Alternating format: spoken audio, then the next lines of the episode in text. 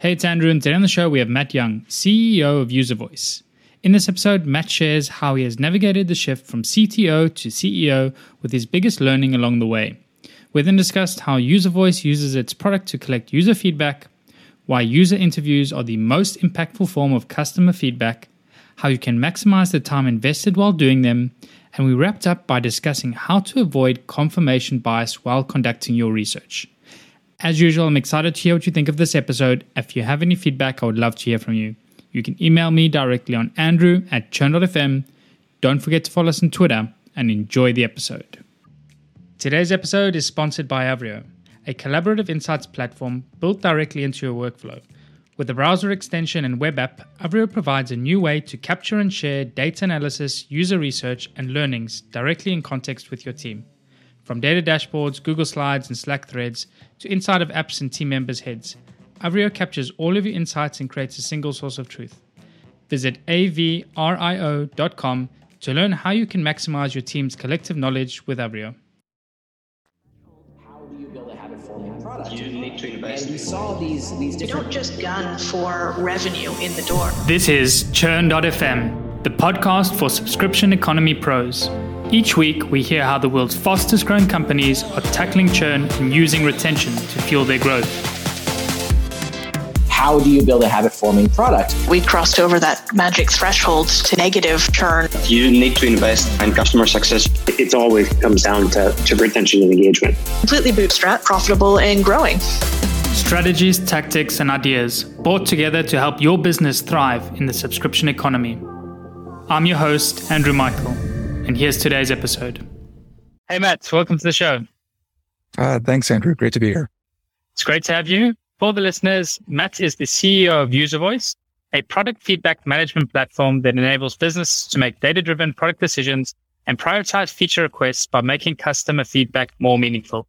Prior to being made CEO at User Voice, Matt was the VP of engineering. And before that, he served as the VP and CTO at Vidori. So my first question for you, Matt, is now that you've served at, as a C level at two different roles, what have you found to be the biggest difference between being CTO and CEO? Oh gosh. Um, way to take someone out of their comfort zone, especially if you're an engineer and a, and a technically minded person. I think most engineers that you talk to are logical people and they like things to be predictable and, and organized and moving from a, uh, engineering leadership position into a organization leading, um, position. It shifts the role from that of being a, uh, logical person to a logical plus people person. And, uh, Yeah. for, for most engineers who I think are introverts, that's been a, a very interesting challenge, but also a source of tremendous growth. I think I've really en- enjoyed the, um, the challenges that it's presented before me. But yeah, it was kind of an interesting story how we got there. It, it happened because we, we came up with another product and the existing CEO was, who was a founder of the company wanted to spin that off into another organization. And, and, you know, he and I had, had been close in terms of strategizing on, on the company direction. He's like, I think you should take over. I was like, this is never in the playbook for me. Um, Yeah. but I think that, you know, there's no CEO school. So everyone has a story like that if they, they've landed in that position and, and, you know, they have to be comfortable winging it in a lot of, in a lot of ways. Nice, yeah. I can definitely see that people aspect uh, being a shift and a change as well. Um, it is something uh, that it's very, very interesting. You also mentioned as well, like being an introvert, uh, and then going on to sort of lead. And I think this is one of the things that I, it's often, it's like in the past when we've had discussions and we've spoken to people, it's like introvert was like, you need to, uh, get better and be more outward and like work on these skills where I think a lot of the times it should be the opposite. It's like where extroverts, uh, like myself as well, need to work on becoming more introverted, being more accepting for those around us and things like this. And this was like one really interesting thing somebody mentioned to me a few years back. And I always think about it. Say, like, okay, there's a really, really strong skill set in being an introvert and there's a really, really strong set in being extroverted. But there's also equally as bad on the other side. It's really important for both to understand the weaknesses and strengths.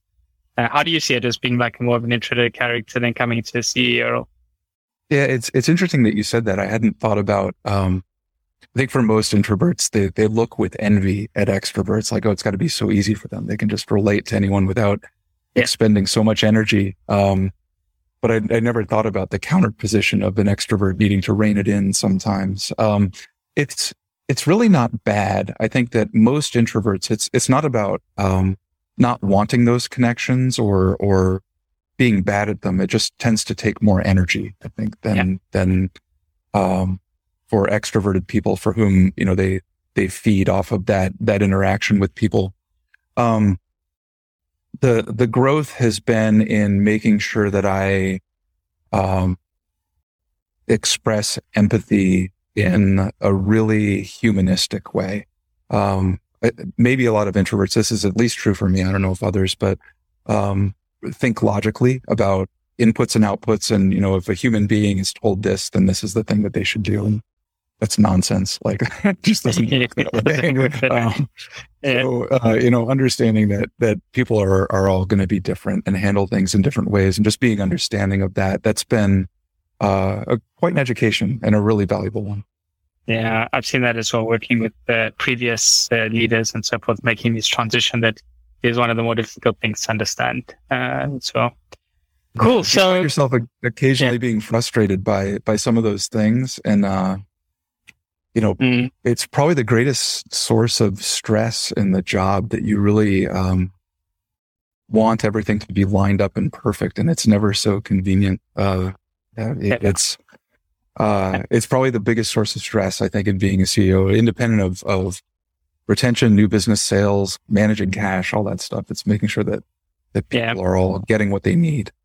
And I think also the tough thing as well is the expectation side of things. Like I think generally, um, at least from my perspective, I've set unrealistic expectations for myself and then like mm-hmm. trying to be wary of not doing the same for others around me. Uh, it, it's very like we always want to get the best out of everyone, but sometimes like I think least from my side, I can be overly optimistic and, uh, also need to like be wary of that when I'm working with others and what the expectations should be and should it be. Yeah. I think there's, there's also an expectation from people who work for you that you have all the answers.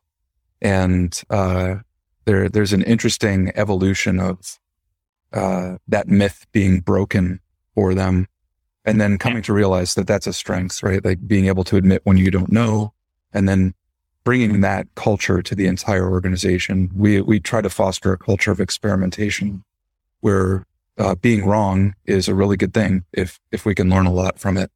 Uh, and I think most people, this, this I find true, especially in the United States. Um, people have this expectation of perfection for themselves, which is, is highly unrealistic.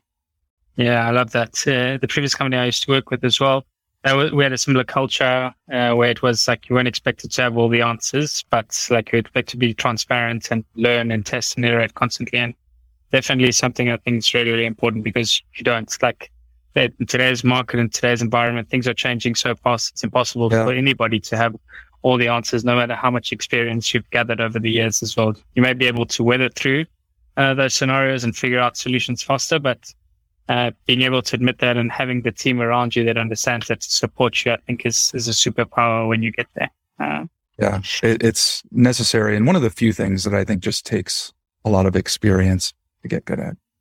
For sure. So that's, you've uh, been in the role now almost three years. Did I remember that correctly? I'm just trying to recall from yep. LinkedIn. Uh, yeah. What's, what's happened in that time? Like, uh, how, how do you see the product evolving now and uh, well, we, we had a pandemic. That was a thing. And we're, we're now in the middle of a pretty shaky economy, uh, globally. So really? one of the things that happens in, in, in our business, uh, and our primary buyer is in product management. Uh, product management software is not yet at a level like sales and marketing software or engineering software where people understand what the, the common software tools are that you need and the budgets that should be allocated for them. In sales, everyone will tell you that you need a CRM. You, if you do outbound, you need outbound tools for that. You need, uh, software that figures out information about your buyers and the companies that they work for and all that stuff. And in engineering, you, you might use software to execute agile practices and, and all of that. But in product management, people look for roadmap tools. They look for behavioral analytics tools. They look for design tools they look for product feedback tools like ours. Um, but there aren't clear budgets set and there isn't a clear, uh, methodology set across product management yet. So even before the pandemic came into the mix, that was one of the, the things that we were wrestling with, trying to, you know, help people arrive at a common set of goals in using software tools to help them do their jobs better. Um, when the pandemic hit, budgets were getting slashed left and right. With the economy change, budgets get slashed left and right. So without the benefit of that expectation of the need for those tools, um, reasserting the value of, um, you know, in our case, a tool that actually helps you really understand your customers' problems and how that is a uh, something that's even more necessary when resources are short. You have fewer people, yeah. you have less money.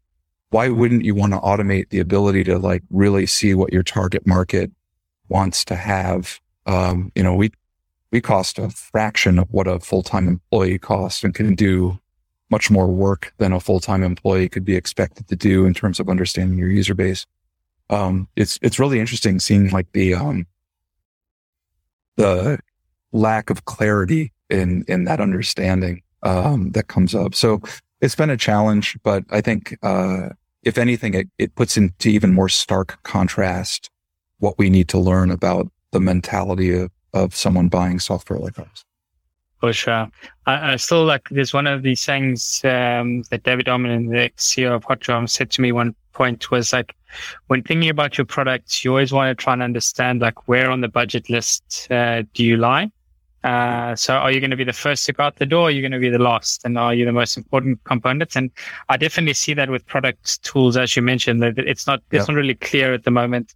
There isn't that established value and understanding like what the ROI is of tools, uh, like yourself, like user voice and others. Um, we know that they're valuable, but I don't think anybody's really got to the point where they understand, okay, this is a critical component and we cannot do without these tools yet. Um, I think it's, it's because it's very difficult to quantify the value. If, if I was able to say, I think, uh, our company and most of our competitors and anyone who sells into product managers would, would wake up in a much more comfortable space tomorrow if there was a way to draw a, a solid line between a change to your product and how that impacts either retention or new business or what it does. But it's just so hard to do because there's so many variables going on in the mix. At best, there's correlation, but not causation. Yeah. yeah. I, would say probably like the closest thing you can get to that is actually user feedback. And it doesn't matter like what data you're collecting and so forth. Like you're always going to get those correlations, but the causation, I think the closest thing you can is actually hearing it from the horse's mouth. And, um, so today, I like I'm interested actually in chatting to you about collecting feedback in order to understand like what are retention drivers uh, and how you go about thinking about the different touch points uh, when reaching out to users and essentially like how can you maximize the amount of feedback and uh, input that you're getting from your customers uh, while balancing like not pissing them off by being too pushy and too too in their face. So I'm pretty sure like we were talking about a lot of this before. This is something that you think a lot about at user voice. And um, maybe let's start off with like the first question is like I'm a, a startup now. I want to introduce a tool to understand my customers better. Like, what would be the place like you recommend people actually get started uh, when it comes to collecting feedback? Yeah. Um, the most important takeaway, I think, is that no matter where you are, whether you're pre-market, um, in an alpha test or something like that, you need to be getting feedback about your software right away. And uh, using a tool like ours at that stage is a mistake. Don't do it. Um, start uh, actually talking to people face to face. Look at their body language. Uh, see how they react to your description of the problem, the description of the solution that you have in mind, their actual usage of it, etc. Um, when people come to us, especially if they're a very new company, we always ask them whether they they have a hundred customers yet. And if you don't yet have a hundred customers, using your people uh, to talk to them is is much more important. You only end up with like a scale problem after you get to uh, a uh, hundred or so customers, and that's when having some automation in the tools can can really be of of great assistance. At some point, um, your team might get overwhelmed with the amount of of feedback that's coming your way, and it'll, you know whether or not you use a tool to collect feedback, you're getting it. Your your sales team who's doing demos, your success team who's helping people along the way they're hearing about the things that people like and dislike and the problems that they're facing, the ones that you solve well, the ones that you don't solve well at all. You're getting it. Whether or not you record it is uh, a different challenge altogether. So um, once you once you cross a hundred or so customers, and and there's some variance in that. Obviously, like there's some businesses out there that uh, only sell to five, you know, whale sized customers, and and they'll want to be able to capture all their feedback if they have a lot of users. Um, but once once you cross that, making sure that you are constantly capturing anything and everything you hear about the product gives you this really nice passive way to collect a bunch of feedback. And there's no perception of, of being annoying to your customers because you at this point haven't gone out and asked them to fill out a survey or anything. They freely offered you this information during some natural touch point anyway. So you just want to make sure you've got a tool in place that lets you capitalize on that yeah. right away. Yep. Um, it's a different uh, story when you want to go actively solicit feedback. And, and we tend to think about uh, passively gathered feedback and actively gathered feedback in two different ways. It's very true. And you're right to mention that it's easy to overwhelm people with requests for feedback about your product. Uh, it, it doesn't take anything but a quick look in your email inbox to see that we're all overwhelmed, like with, Hey, could you just take a few minutes to tell us about this or that? And what do you do with it? Nothing. Um, you, you don't answer them. Like you're, uh, this, this was something that about a year ago we looked into in depth. We surveyed uh, more than a thousand B2B SaaS software users to ask them what their attitudes were about providing feedback to companies. Um, a couple of, of not surprising takeaways from that. Um, much more likely to provide feedback if it is a product that is critical to your job. Um, there's a lot of software that people use that just gets handed to them, but it's kind of peripheral to what they do. Think about things like expense reports and all that stuff. Like you have to do it, but it's probably not your job. Um, but the tool that you use every day for your job, you'll be more inclined to provide feedback for. Um, the second thing is you have to have some sense of confidence that it's going to get read, it's going to be acted on, it's going to be used, um, that it's considered um, in the grand scheme of things. But the biggest reason by far that people don't provide feedback about the software that they use is that they weren't asked. So there are some people who are really, really like they wring their hands, like especially marketing people say, "Oh, we we can't overwhelm them with all this stuff." Um, but if all of your signal to your customer base is through marketing messaging or, or retention calls or something like that, you have to leave yourself a little bit of room to talk about product functionality and feedback. So, um, just by by asking, you never know what you might learn. A lot of product teams are kind of afraid of what you might get from that, but it's it's really important to ask. Yeah, absolutely. And I, uh, interesting you say as well the points around like the number of customers being roughly 100. Before that, you don't really have a scale problem. Uh, I agree with that. And then just really trying to speak to as many customers as possible and the different touch points. Like I myself am going through a similar journey as well with Avrio now and just trying to think about like all the different touch points where we can add uh, for customer feedback and how we can start collecting as much as possible. Um, like one of the things I think is an earlier stage startup that we have is on the welcome email. It's literally like book a time uh, to have a demo or to have a chat and discuss feedback, like trying to install different touch points. Personally, like I'm not really worried with the, the notion of like irritating or pissing off customers for asking for too much feedback because I think the inverse is far, far worse. Like not collecting enough feedback oh, yeah. and not improving and iterating fast enough. Like uh, it's just going to be a terrible situation for everybody in the end as well. We, we've uh, gotten used to uh, ignoring things we don't want to do. And actually, people um, in, in our own retention um, analysis for our own customer base, if we ask you to talk about our product and you don't reply, that is information itself. So even using the the non-response as a data point is an important one that helps with with understanding your attention.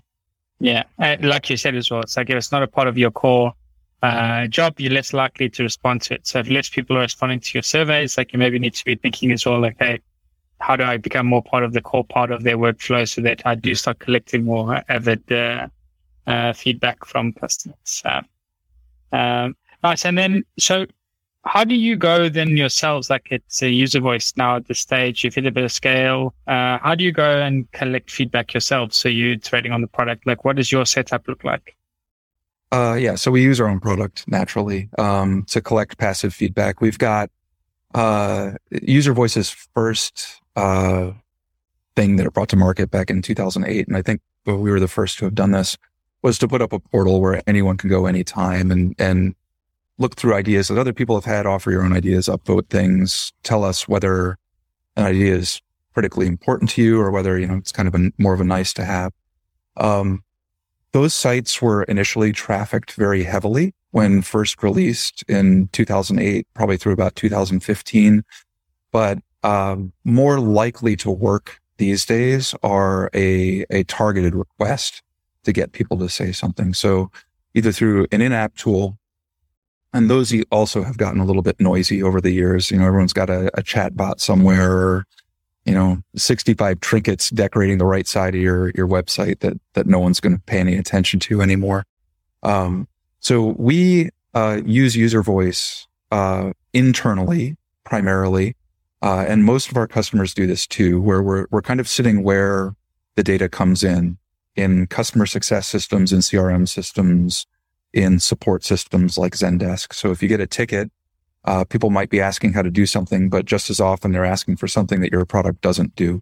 So we can grab that right there. And, and then, so then your, your support agents, your customer success team and your sales team become a primary interface to gather a bunch of feedback. Um, a tool like ours can't do it all. Um, I think a, a lot of people, when they first start talking to us, they, they ask us to make the case like, well, you know, how does your tool tell us what to do?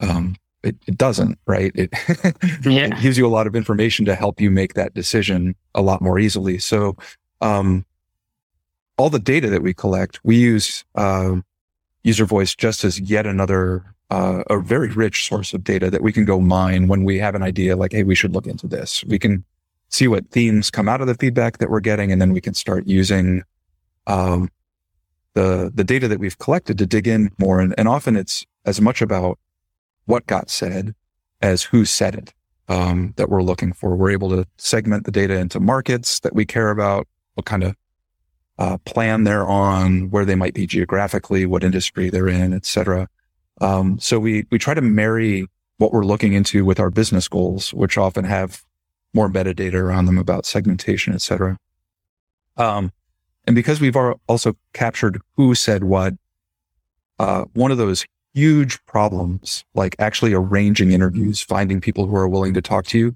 that problem's already solved because I can say, I, I know that these 10 people are interested.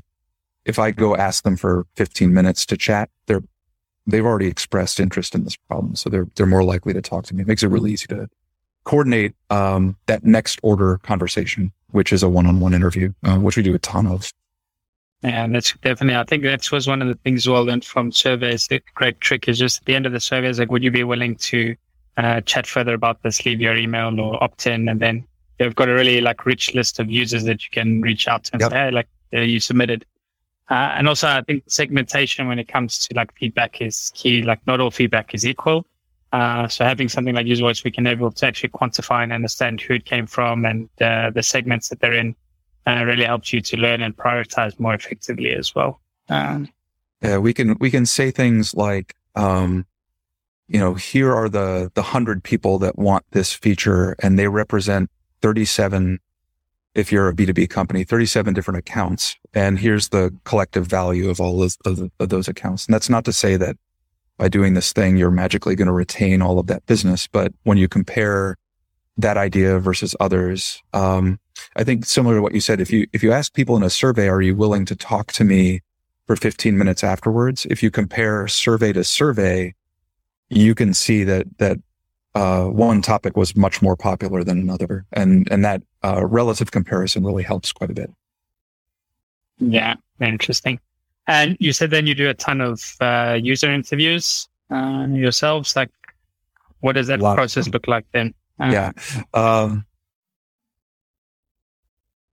most people, when they use a, um, a survey or any kind of automated feedback tool are going to speak to you in terms of solutions.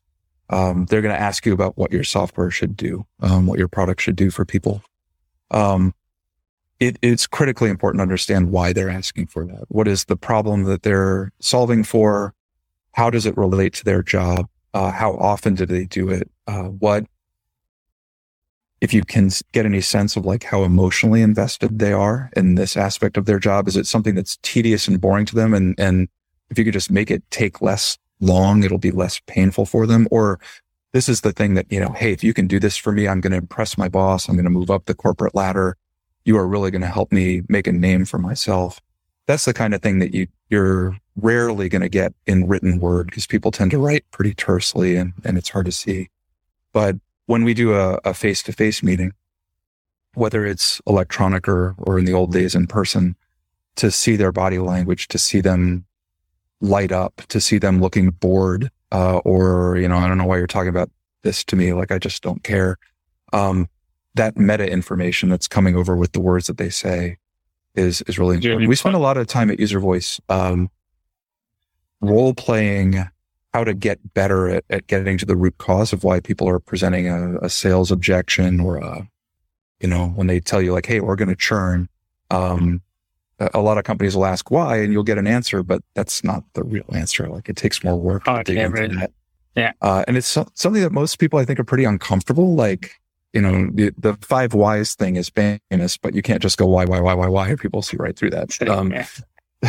I know what how, you're doing. how do you adapt that conversation to something that looks much more natural, like a conversation, but then gets you to that, like, oh, your problem is really this. So then uh, we we take all that information that we gather through those those one on one conversations, and that's when I think innovation starts. I understand your problem.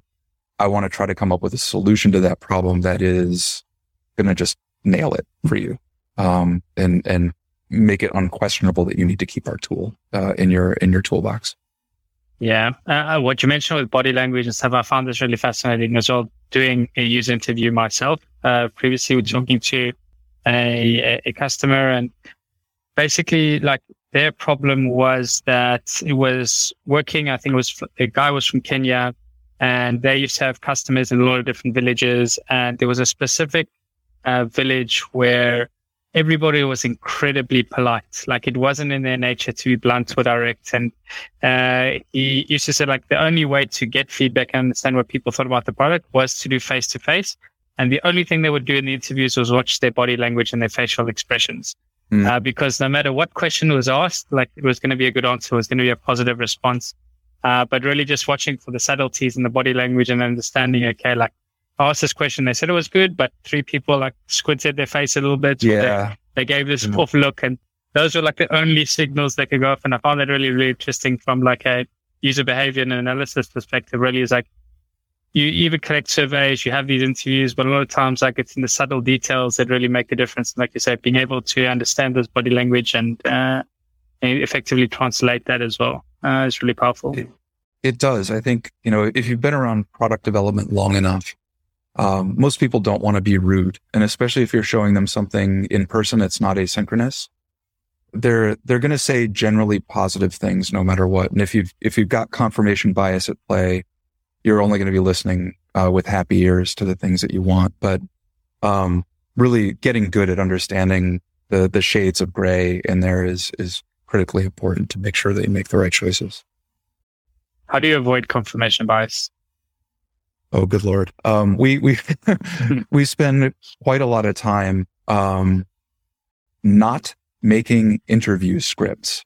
Uh, I think the the more uh, guardrails you put around the set of questions that you want to ask for a user who's reviewing a prototype or you know, talking to about a problem, um, we usually don't even ask questions. We'll say things like, "Tell me more about that," uh, or uh, we try to just leave things as, as open ended as possible, um, without any, any leading anything. And it, it means that you as a interviewer are going to say very few words, um, and just leave either uncomfortable silences or, or places for people to talk.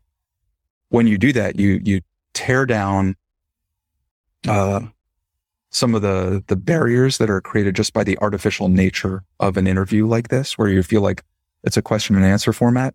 And if if after 10 minutes you can get someone to a point where they feel like, oh, they're just here to listen to me.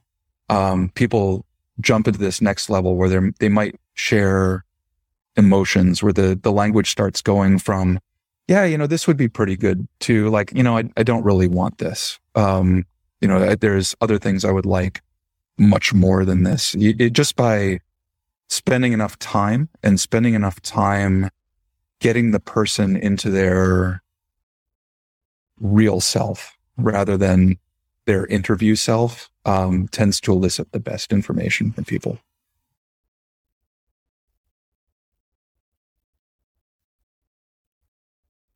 You're doing. I was trying to, yeah, I was trying to me to see if I'll say more. I was just kidding. Yeah, I think uncomfortable silence is a great to, way to listen more information. And yeah, I definitely echo and see all of those things in interviews as well. Like when you can establish that really good uh, relationship with an interview and they understand, okay, you're actively listening and trying to understand uh, what they're after, then they, you tend to get a lot more deeper and better feedback. But uh, uh, yeah. we also, you know, we, we try to start with um, it without it being inappropriate. We try to start with a personal question, which has actually gotten a lot more easier with a lot easier with people working at home.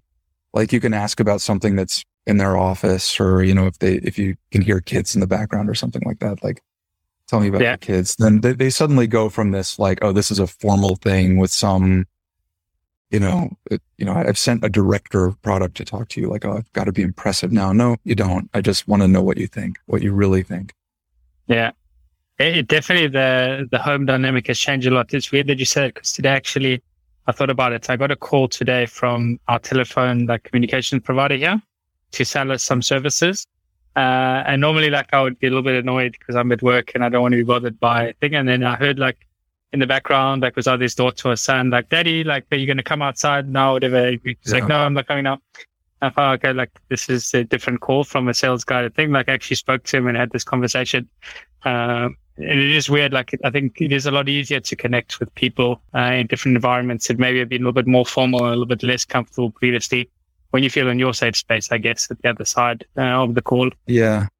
Yeah. Without there being, you know, the, the four white walls of a typical office conference room or something like that. It's, um, it, has been good in that I feel like the, um, the connections that we make, we, we speak with our own customers. We speak with people who are not our customers who, who represent who buyers might be. But what we always try to make sure of is that, uh, people come away with a feeling that they helped us. And that uh, is something that most people value quite highly. Mm. I think this is one of like uh, a really powerful thing well. Something we tried to introduce and we, we're still working on is like, how do you recognize the people that really shape the product that you build as well?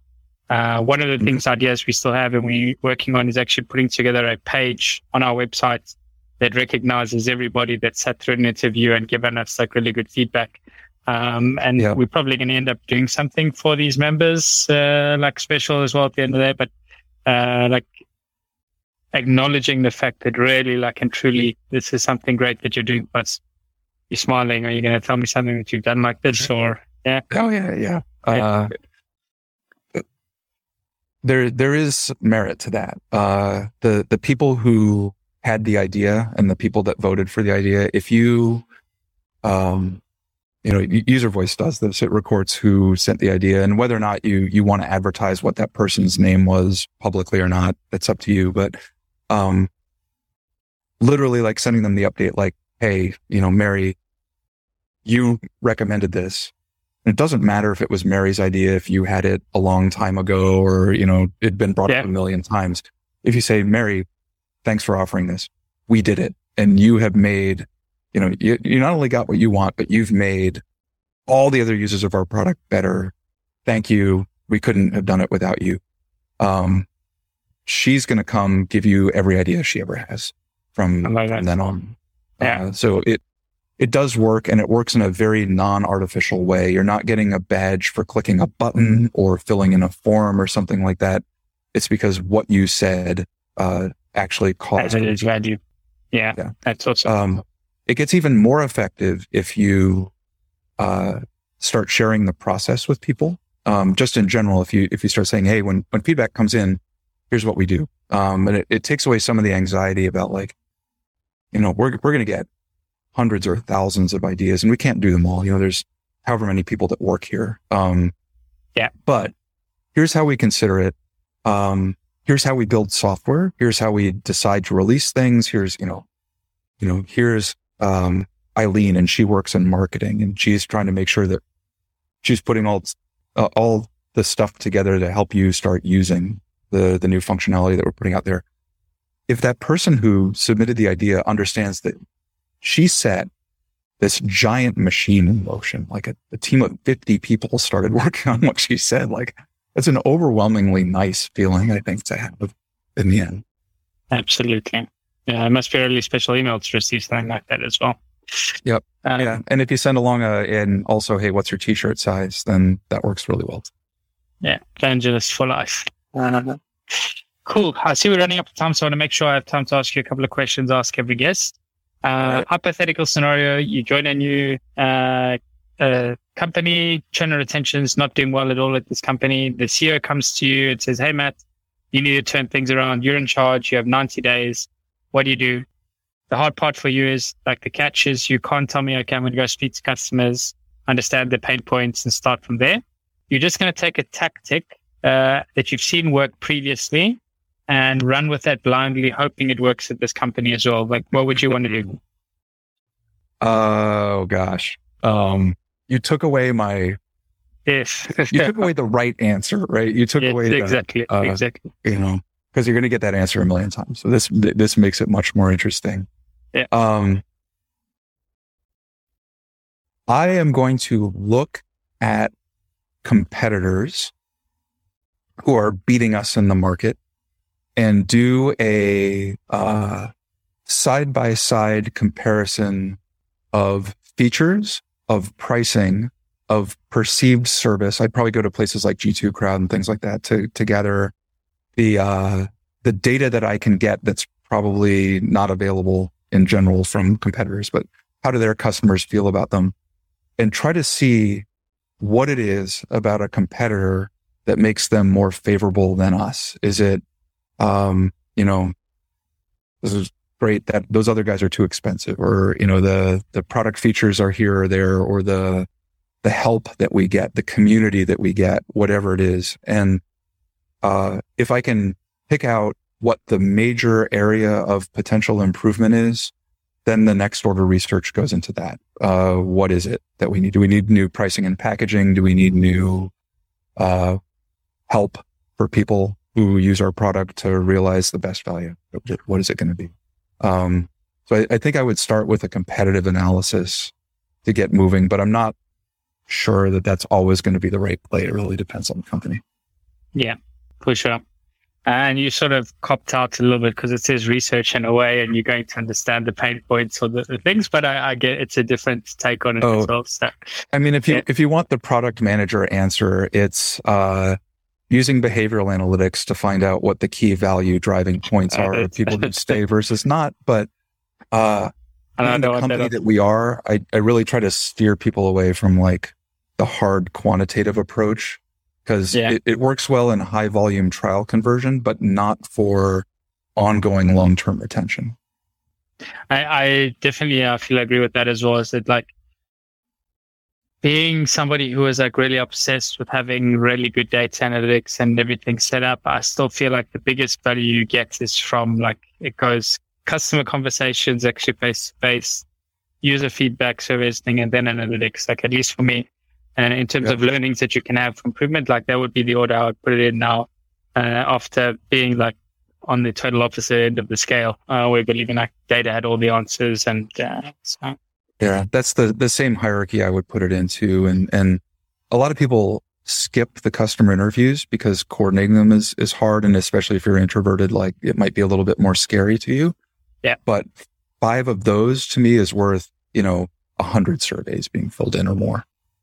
for sure, for sure. What's one thing that you know today about churn attention that you wish you knew when you got started with your career? uh, that you are not going to get customers to stay with you on the merits of your product alone. Um, you need to be a company that backs your product and have a relationship with the people. And I think that's, that becomes increasingly difficult to do as, uh, user bases grow larger.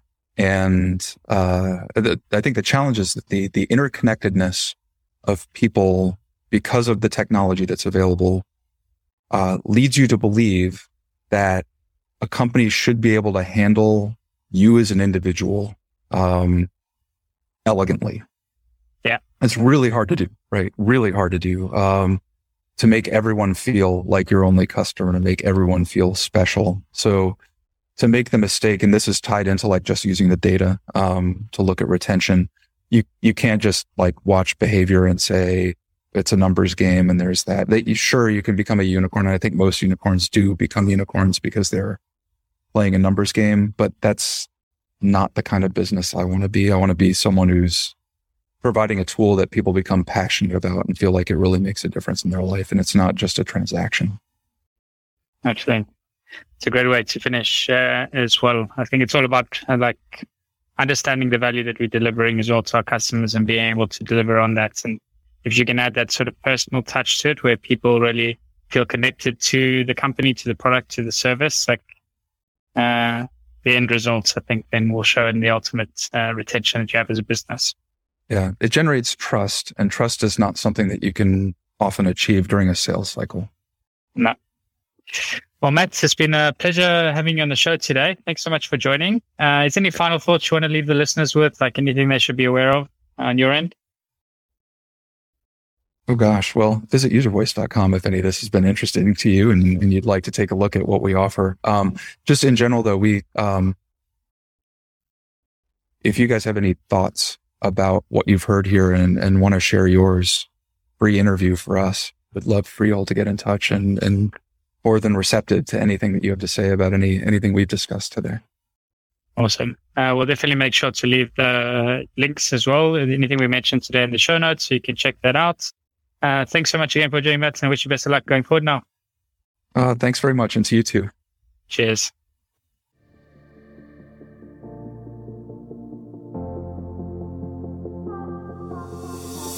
And that's a wrap for the show today with me, Andrew Michael. I really hope you enjoyed it and you're able to pull out something valuable for your business.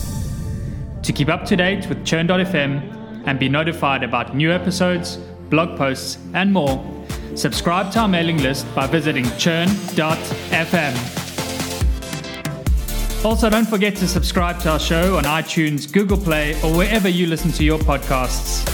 If you have any feedback, good or bad, I would love to hear from you, and you can provide your blunt, direct feedback by sending it to Andrew at churn.fm. Lastly, but most importantly, if you enjoyed this episode, please share it and leave a review, as it really helps get the word out and grow the community. Thanks again for listening. See you again next week.